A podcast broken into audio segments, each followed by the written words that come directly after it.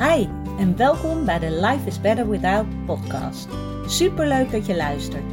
Mijn naam is Daphne en dit is de podcast voor iedereen die kampt met een eetprobleem en daar graag vanaf wilt. Als ervaringsdeskundige weet ik heel goed hoe het is om in jouw situatie te zitten, maar ik weet inmiddels ook hoeveel fijner het leven is zonder die eetstoornis. En dat gun ik jou ook. Daarom deel ik in deze podcast al mijn inzichten omtrent het herstellen van een eetprobleem. Ik laat je weten wat er bij mij wel werkte en wat niet. En ik sta open voor al je vragen. Als jij klaar bent voor een leven zonder eetstoornis, dan weet ik 100% zeker dat jij dat kan bereiken. Want als ik het kan, kan jij het ook. Hey, welkom weer bij een nieuwe podcastaflevering van Life is Better Without. Fijn dat je er weer bij bent, dat je luistert. Doet me heel erg veel. En het is vandaag vrijdag. Ik neem nu vast de podcast op die maandag online komt, omdat volgende week alweer een schoolvakantie is. Het lijkt soms wel alsof de kinderen amper nog naar school moeten de laatste tijd. Met alle uh, het corona thuis blijven en dan weer vakantie en dan weer studiedag. Maar um, we zitten dus volgende week waarschijnlijk weer lekker in ons boshuis. En daarom neem ik nu vast een podcast op, zodat er volgende week toch eentje voor je klaar staat. En die luister je nu dus het zal jou een zorg zijn dat ik dit op vrijdag opneem. Maar uh, dat terzijde. hey, waar ik het vandaag over wil hebben, is over die gevoelens die je er vaak niet wil laten zijn. En of je dat nou bewust of onbewust doet, het gebeurt heel vaak. En dat is ook de reden vaak dat als jij voelt van, oh, ik voel me angstig of ik voel me ongemakkelijk, oncomfortabel, dat het heel makkelijk is om in plaats van dat aan te kijken, te vluchten in je eetstoornis. Het lijkt wel dan een soort Pavlov-reactie, zodat je, zodra er een naar gevoel opkomt, bam, ga je weer naar die, ja, naar die eetstoornisgedachte. En je zal het zeer waarschijnlijk herkennen, maar misschien is het bij jou ook nog vrij onbewust dat het gebeurt. Dat je denkt, nee, dat is helemaal niet zo. En dan is het heel mooi om eens te gaan kijken van, oké, maar wat voel ik echt? Wat probeer ik zodra ik weer in, in die loop terechtkom van eetgestoord gedrag? Ik vind het altijd een beetje een nare, naar woord, eetgestoord. Maar ja, het is een beetje wat het is natuurlijk. Uh, waarom je daar naartoe grijpt. Want er is een reden toe. Want zo leuk is dat niet. En jij wil ook liever dat dat stopt. En toch ga je daar telkens weer naar terug. En dat heeft heel erg te maken ook met gevoelens waarvan je niet weet, of emoties waarvan je niet weet wat je ermee aan moet. En dan is het makkelijker om in die eetstoornisgedachten weer terecht te komen. Want dan hoef je niks te doen met die gevoelens. En ik wil graag een ervaring met je delen van een oefening die ik ooit heb gedaan tijdens mijn maand in Portugal. Dat was tijdens het Beleeftraject. En um, Beleef is um, een van de behandelingen die Human Concern um, in hun portfolio heeft, om het zo maar eventjes te zeggen. En dat is dat je een maand naar Portugal gaat. Inmiddels is het zes weken. In mijn tijd was het nog een maand.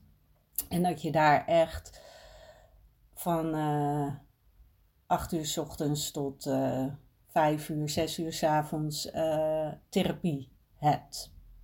En een van die oefeningen die best wel indruk op me heeft gemaakt, want ik was me daar nooit zo van bewust, was een oefening waarbij we nou, met z'n allen in een ruimte stonden en je werd gekoppeld aan iemand anders.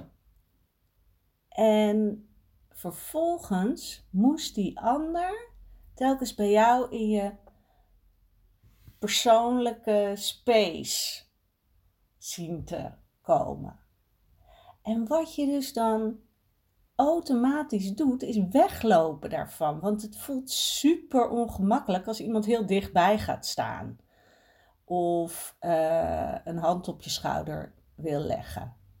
Weet je, en natuurlijk is dat anders als het, weet ik, het je geliefde is, of je moeder, of je zus. Maar het voelde zo naar en helemaal wat het erger maakte, is dat je wegloopt en het komt achter je aan. Ik hoop dat ik dit goed kan uitleggen, want het was echt heel bijzonder om het op die manier te ervaren. Ik liep dan weg en dan kwam ze weer achter me aan en probeerde ze telkens heel dichtbij. En je gaat steeds sneller weglopen en bijna wegrennen in de hoop dat je, dat je er verliest, als het ware. En het mooie is, zo gaat dat dus ook met gevoelens waar je van wegloopt.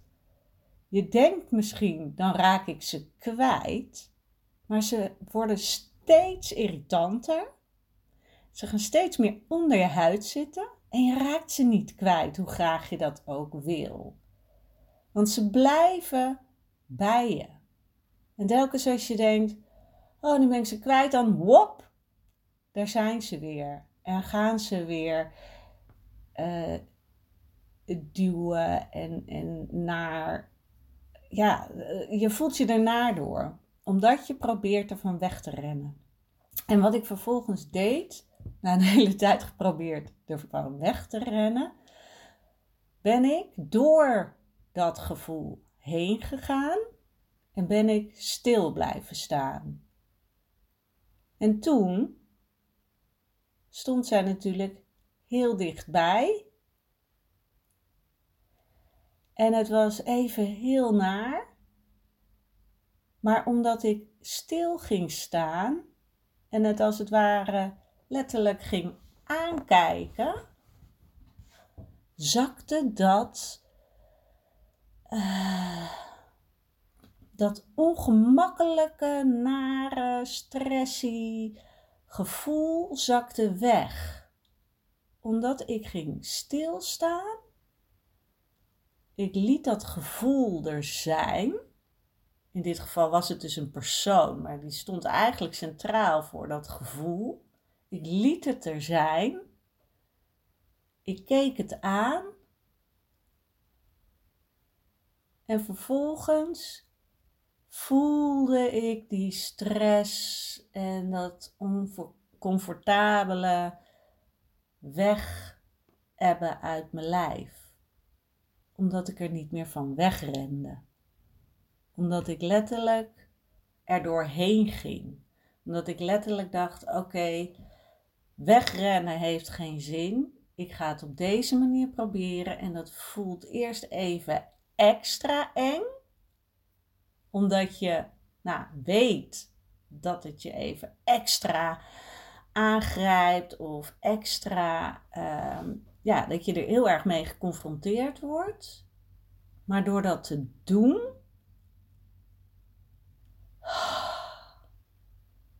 krijg je een soort gevoel van dat het letterlijk even helemaal door je lijf heen gaat en dan kan je het loslaten. Want als je het dan aankijkt, is het vaak een stuk minder eng dan wanneer je ervan wegrent. Want dan gaat het je achtervolgen en dat is zo'n naar gevoel. En dat is dus wat ik je wil meegeven. Dat het zo belangrijk is als jij vaak gevoelens hebt waar je geen raad mee weet, waar je je naar door voelt. Sta stil en laat het door je lijf heen gaan. In plaats van je meteen weer te focussen op je eetstoornisstem Of uh, inderdaad dat je dan maar wil gaan bewegen om het maar weg te laten gaan. Want dat gevoel, als je het niet aankijkt, blijft ergens in je lijf zitten als je er niet helemaal doorheen gaat. En dat is, dat klinkt misschien nu heel ingewikkeld of heel zwaar, maar dat wordt ook makkelijker als je dit vaker doet. Dus in plaats van wegrennen van je gevoel, zodra je iets voelt van dit is ongemakkelijk, hier krijg ik ah, zenuwen van of angst of paniek. Ga stilstaan en kijk het gevoel bijna letterlijk aan. En dan ook nog het gevoel omarmen is helemaal dat het er dan mag zijn. En als je op die manier naar je gevoel kijkt, als je op die manier ja, het, het er laat zijn. Het klinkt misschien altijd een beetje van, maar wat bedoelen ze nou met wat laat het er zijn? Is vooral er niet van wegrennen. Want jouw gevoel wil je ook iets vertellen. Wat ik al vaker zeg, je kan je gevoel als kompas gebruiken. Want als jij je naar voelt, is er iets aan de hand. Dan is er iets in jouw leven waardoor je niet in alignment bent, niet in balans bent met wie jij in de kern bent. Dan ben je iets aan het doen of is er iets gebeurd wat lijnrecht staat tegenover jouw kernwaardes. Tegenover jou, wat, wat, waar jij echt voor staat, wat voor jou belangrijk is. En als daar tegenin wordt gegaan, op wat voor manier dan ook, ga je dat voelen. En daarom is leren voelen heel belangrijk. En dat kan je dus al een paar keer per dag doen door even te denken: oké, voel ik me nu blij, boos, verdrietig, uh, enthousiast? Weet je, ga leren je gevoel um, te benoemen zodat je het ook beter kan gaan herkennen. En door bewust een paar keer per dag even stil te staan bij wat je voelt, krijg je ook meer overzicht en kan je ook eerder ingrijpen. Want het is zo vaak dat je onbewust een vervelend gevoel hebt, zonder dat je even gaat het gaat ontleden als het ware om te kijken, oké, waar komt dit vandaan? Wat, uh, wat wil dit gevoel mij zeggen? En dat is zo goed als je daarmee aan de slag gaat. En nee, het is niet altijd leuk. En nee, het is inderdaad ook dat ander gedrag aanleren, dat is heel vermoeiend, ja. Want het is zoals uh, heb ik volgens mij ook al vaker gezegd. Het is zoals leren autorijden. Dat je zo bewust bezig moet zijn met alle handelingen die je moet doen. En het in je spiegels kijken. En dan moet je ook nog schakelen. En je moet ook nog uh, je achteruitkijkspiegel in de gaten houden. En dan ook nog je, je Google Maps voor de richting die je uit moet. Het zijn allemaal heel veel dingen die energie kosten. Maar het is het wel waard, want als je het blijft oefenen, wordt het daarna steeds makkelijker. En dat is dus ook met jouw gevoelskompas in de gaten houden. En vervolgens ja, ernaar durven kijken in plaats van het uit de weg te gaan. En dat kan al door te zeggen: Oké, ik heb je gezien, maar dit is niet dienend. En verder zonder waardeoordeel. Weet je, het te laten zijn. Natuurlijk is het misschien vervelend als je je weer eens schuldig voelt of als je je weer eens angstig voelt. Maar als je daarop reageert met een waardeoordeel van, nou doe ik het weer. En uh, het is ook belachelijk, ik weet, niet, ik weet dat ik dit niet moet doen. Het gaat niet om wat je weet, het gaat om wat je voelt. En jouw gevoel wil jou wat vertellen. En zodra je daar een waardeoordeel bovenop plakt, wordt het erger.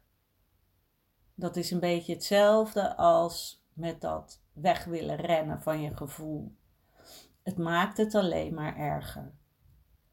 De manier om beter om te kunnen gaan met je gevoel is letterlijk stilstaan en naar binnen keren en te kijken: oké, wat zegt dit gevoel mij?